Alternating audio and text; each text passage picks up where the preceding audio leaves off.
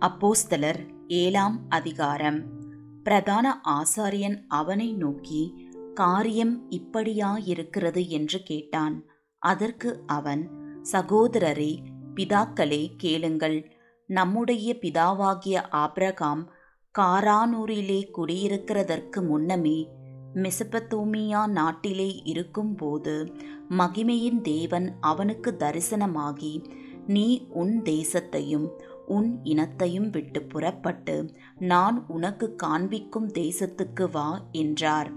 அப்பொழுது அவன் கல்தேய தேசத்தை விட்டு புறப்பட்டு காரானூரிலே வாசம் பண்ணினான். அவனுடைய தகப்பன் மறித்த பின்பு அவ்விடத்தை விட்டு நீங்கள் இப்பொழுது குடியிருக்கிற இத்தேசத்திற்கு அவனை அழைத்து கொண்டு வந்து குடியிருக்கும்படி செய்தார்.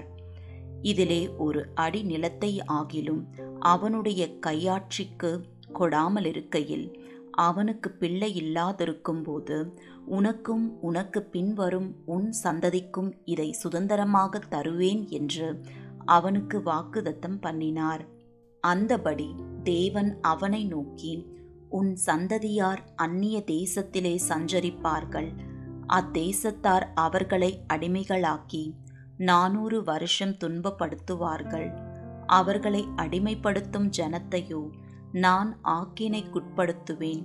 அதற்கு பின்பு அவர்கள் புறப்பட்டு வந்து இவ்விடத்திலே எனக்கு ஆராதனை செய்வார்கள் என்றார். மேலும் விருத்த சேதன உடன்படிக்கையையும் அவனுக்கு ஏற்படுத்தினார். அந்தபடியே அவன் ஈசாக்கை பெற்றபோது எட்டாம் நாளிலே அவனை விருத்த சேதனம் பண்ணினான். ஈசாக்கு யாக்கோபையும் யாக்கோபு பன்னிரண்டு கோத்திர பிதாக்களையும் பெற்றார்கள்.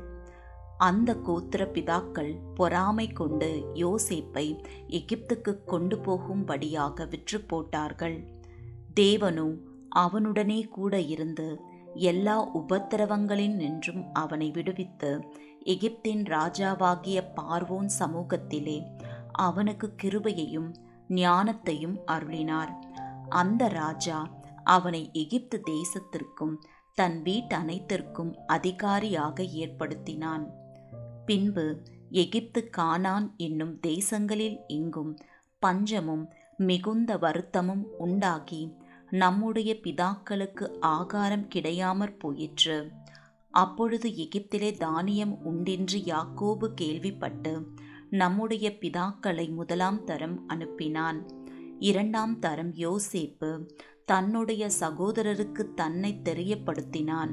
யோசேப்புடைய வம்சமும் பார்வோனுக்கு தெரிய வந்தது. பின்பு யோசேப்பு தன்னுடைய தகப்பன் யாக்கோவும் தன்னுடைய இனத்தார் யாவருமாகிய எழுபத்தைந்து பேரை அழைக்க அனுப்பினான். அந்தபடி யாக்கோபு எகிப்துக்கு போனான்.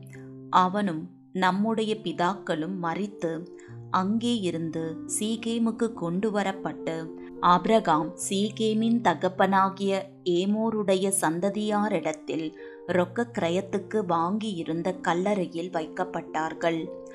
ஆபிரஹாமுக்கு தேவன் ஆணையிட்டு அருளின வாக்குதத்தம் நிறைவேறும் காலம் சமீபித்த போது யோசேப்பை அறியாத வேறொரு ராஜா தோன்றின காலமளவும் ஜனங்கள் எகிப்திலே பழுகி பெருகினார்கள். அவன் நம்முடைய ஜனங்களை வஞ்சனையாய் நடப்பித்து நம்முடைய பிதாக்களின் குழந்தைகள் உயிரோடிராதபடிக்கு அவர்கள் அவைகளை வெளியே போட்டுவிடும்படி செய்து அவர்களை உபத்திரவப்படுத்தினான். அக்காலத்திலே மோசே பிறந்து திவ்ய சௌந்தரியம் உள்ளவனாயிருந்து மூன்று மாதமளவும் தன் தகப்பன் வீட்டிலே வளர்க்கப்பட்டான். அவன் வெளியே போட்டுவிடப்பட்டபோது பார்வோனுடைய குமாரத்தி அவனை எடுத்து தனக்கு பிள்ளையாக வளர்த்தாள். மோசே எகிப்தியருடைய சகல சாஸ்திரங்களிலும் கற்பிக்கப்பட்டு வாக்கிலும் செய்கையிலும் வல்லவனானான். அவனுக்கு நாற்பது வயதான போது இஸ்ரவேல் புத்திரராகிய தன்னுடைய சகோதரரைக் கண்டு சந்திக்கும்படி அவனுடைய இருதயத்தில் எண்ணம் உண்டாயிற்று. அப்பொழுது அவர்களில் ஒருவன் அநியாயமாய் நடத்தப்படுகிறதை அவன் கண்டு அவனுக்கு துணை நின்று எகிப்தியனை வெட்டி துன்பப்பட்டவனுக்கு நியாயம் செய்தான். தன்னுடைய கையினாலே தேவன் தங்களுக்கு ரட்சிப்பை தருவார் என்பதை தன்னுடைய சகோதரர் அறிந்து கொள்வார்கள் என்று அவன் நினைத்தான். அவர்களோ அதை அறியவில்லை. மறுநாளிலே சண்டை பண்ணி கொண்டிருக்கிற இரண்டு பேருக்கு அவன் எதிர்ப்பட்டு மனுஷரே நீங்கள் சகோதரராயிருக்கிறீர்கள். ஒருவருக்கொருவர் அநியாயம் செய்கிறதென்ன என்று அவர்களை சமாதானப்படுத்தும்படி பேசினான். பிறனுக்கு அநியாயம் செய்தவன் அவனை பிடித்து தள்ளி எங்கள் மேல் அதிகாரியாகவும் நியாயாதிபதியாகவும் உன்னை ஏற்படுத்தினவன் யார்? நேற்று நீ அந்த எகிப்தியனை கொன்றது போல என்னையும் கொன்று போட மனதாயிருக்கிறாயோ? என்றான். இந்த வார்த்தையின் நிமித்தம் மோசே ஓடிப்போய் மீதியான் தேசத்திலே சஞ்சரித்துக் கொண்டிருந்தான். அங்கே இருக்கும்போது அவனுக்கு இரண்டு குமாரர்கள் பிறந்தார்கள். நாற்பது வருஷம் சென்ற பின்பு சீனாய் மலையின் வனாந்திரத்திலே கத்தருடைய தூதனானவர் முச்செடி எரிகிற அக்னி ஜுவாலையிலே அவனுக்கு தரிசனமானார். மோசே அந்த தரிசனத்தை கண்டு அதிசயப்பட்டு அதை உற்று பார்க்கும்படி சமீபித்து வருகையில் நான் ஆப்ரகாமின் தேவனும் ஈசாக்கின் தேவனும் யாக்கோபின் தேவனுமாகிய உன் பிதாக்களுடைய தேவனாயிருக்கிறேன் என்று கர்த்தர் திருவுளம் பற்றின சத்தம் அவனுக்கு உண்டாயிற்று. அப்பொழுது மோசே நடுக்கம் அடைந்து உற்று பார்க்க துணியாமல் இருந்தான் பின்னும் கர்த்தர் அவனை நோக்கி உன் பாதங்களில் இருக்கிற பாதரட்சைகளை கலற்றி போடு. நீ நிற்கிற இடம் பரிசுத்த பூமியாய் இருக்கிறது. எகிப்தில் இருக்கிற என் ஜனத்தின் உபத்திரவத்தை நான் பார்க்கவே பார்த்து அவர்கள் பெருமூச்சை கேட்டு அவர்களை விடுவிக்கும்படி இறங்கினேன். ஆகையால் நீ வா நான் உன்னை எகிப்திற்கு அனுப்புவேன் என்றார். உன்னை அதிகாரியாகவும் நியாயாதிபதியாகவும் ஏற்படுத்தினவன் யார் என்று சொல்லி அவர்கள் மறுதளித்திருந்த இந்த மோசையை தானே தேவன் முச்செடியில் அவனுக்கு தரிசனமான தூதனாலே தலைவனாகவும் மீட்பனாகவும் அனுப்பினார். இவனே அவர்களை அங்கே இருந்து அழைத்து கொண்டு வந்து எகிப்து தேசத்திலேயும் சிவந்த சமுத்திரத்திலேயும் நாற்பது வருஷ காலமாய் வனாந்தரத்திலேயும் அற்புதங்களையும் அடையாளங்களையும் செய்தான். இஸ்ரவேல் புத்திரரை நோக்கி உங்கள் தேவனாகிய கர்த்தர் உங்கள் சகோதரரில் இருந்து என்னைப் போல ஒரு தீர்க்கதரிசியை உங்களுக்காக எழும்ப பண்ணுவார். அவருக்கு செவி கொடுப்பீர்களாக என்று சொன்னவன் இந்த மோசேயே. சீனாய் மலையில் தன்னுடனே பேசின தூதனோடும் நம்முடைய பிதாக்களோடும் கூட வனாந்திரத்திலே சபைக்குள் இருந்தவனும் நமக்கு கொடுக்கும்படி ஜீவ வாக்கியங்களைப் பெற்றவனும் இவனே. இவனுக்கு நம்முடைய பிதாக்கள் கீழ்ப்படிய மனதாயிராமல் இவனை தள்ளிவிட்டு தங்கள் இருதயங்களிலே எகிப்துக்கு திரும்பி ஆரோனை நோக்கி எகிப்து தேசத்திலிருந்து எங்களை அழைத்து கொண்டு வந்த அந்த மோசேக்கு என்ன சம்பவித்ததோ அறியும். ஆதலால் எங்களுக்கு முன் செல்லும் தெய்வங்களை எங்களுக்கு உண்டு பண்ணும் என்று சொல்லி அந்நாட்களில் ஒரு கன்றுக்குட்டியை உண்டு பண்ணி அந்த விக்கிரகத்திற்கு பலியிட்டு தங்கள் கையின் கிரியைகளில் கலிகூர்ந்தார்கள் அப்பொழுது தேவன் அவர்களை விட்டு விலகி வான சேனைக்கு ஆராதனை செய்ய அவர்களை ஒப்புக்கொடுத்தார். அதை குறித்து இஸ்ரவேல் வம்சத்தாரே நீங்கள் வனாந்திரத்தில் இருந்த நாற்பது வருஷம் வரையில் காணிக்கைகளையும் பலிகளையும் எனக்கு செலுத்தினீர்களோ என்றும் பணிந்து கொள்ளும்படி நீங்கள் உண்டாக்கின சொரூபங்களாகிய மோலோக்கினுடைய கூடாரத்தையும் உங்கள் தேவனாகிய ரெம்பான் என்னும் நட்சத்திர சுரூபத்தையும் சுமந்தீர்களே. ஆகையால் உங்களை பாபிலோனுக்கு அப்புறத்திலே குடிபோக பண்ணுவேன் என்றும் தீர்க்கதரிசிகளின் புத்தகத்தில் எழுதியிருக்கிறதே. மேலும் நீ பார்த்த மாதிரியின்படியே சாட்சியின் கூடாரத்தை உண்டு பண்ணுவாயாக என்று மோசேயுடனே பேசினவர் கட்டளையிட்ட பிரகாரமாக அந்த கூடாரம் வனாந்திரத்திலே நம்முடைய பிதாக்களோடு இருந்தது.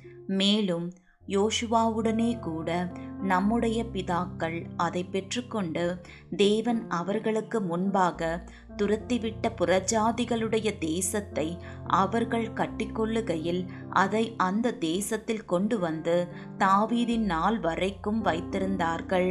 இவன் தேவனிடத்தில் தயவு பெற்றபடியினால் யாக்கோபின் தேவனுக்கு ஒரு வாசஸ்தலத்தை தான் கட்ட வேண்டும் என்று விண்ணப்பம் பண்ணினான்.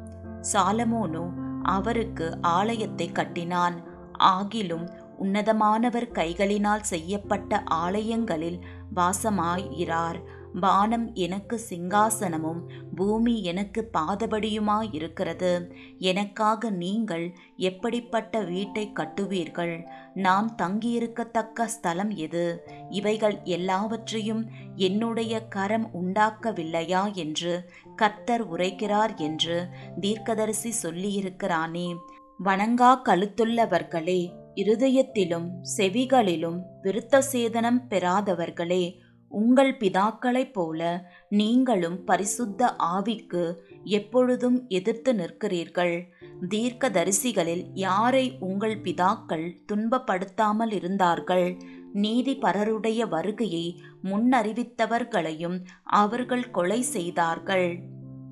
இப்பொழுது நீங்கள் அவருக்கு துரோகிகளும் அவரை கொலை செய்த பாதகருமாயிருக்கிறீர்கள். தேவ தூதரை கொண்டு நீங்கள் நியாய பிரமாணத்தை பெற்றிருந்தும் அதை கைக்கொள்ளாமல் போனீர்கள் என்றான்.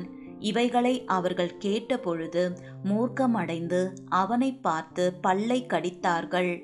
அவன் பரிசுத்த ஆவியினாலே நிறைந்ததவனாய் வானத்தை அண்ணாந்து பார்த்து தேவனுடைய மகிமையையும் தேவனுடைய வலது பாரிசத்தில் இயேசு நிற்கிறதையும் கண்டு அதோ வானங்கள் திறந்திருக்கிறதையும் மனுஷகுமாரன் தேவனுடைய வலது பாரிசத்தில் நிற்கிறதையும் காண்கிறேன் என்றான். அப்பொழுது அவர்கள் உரத்த சத்தமாய் கூக்குரலிட்டு தங்கள் காதுகளை அடைத்துக்கொண்டு ஒருமனப்பட்டு அவன் மேல் பாய்ந்து அவனை நகரத்துக்கு புறம்பே தள்ளி அவனை கல்லெறிந்தார்கள்.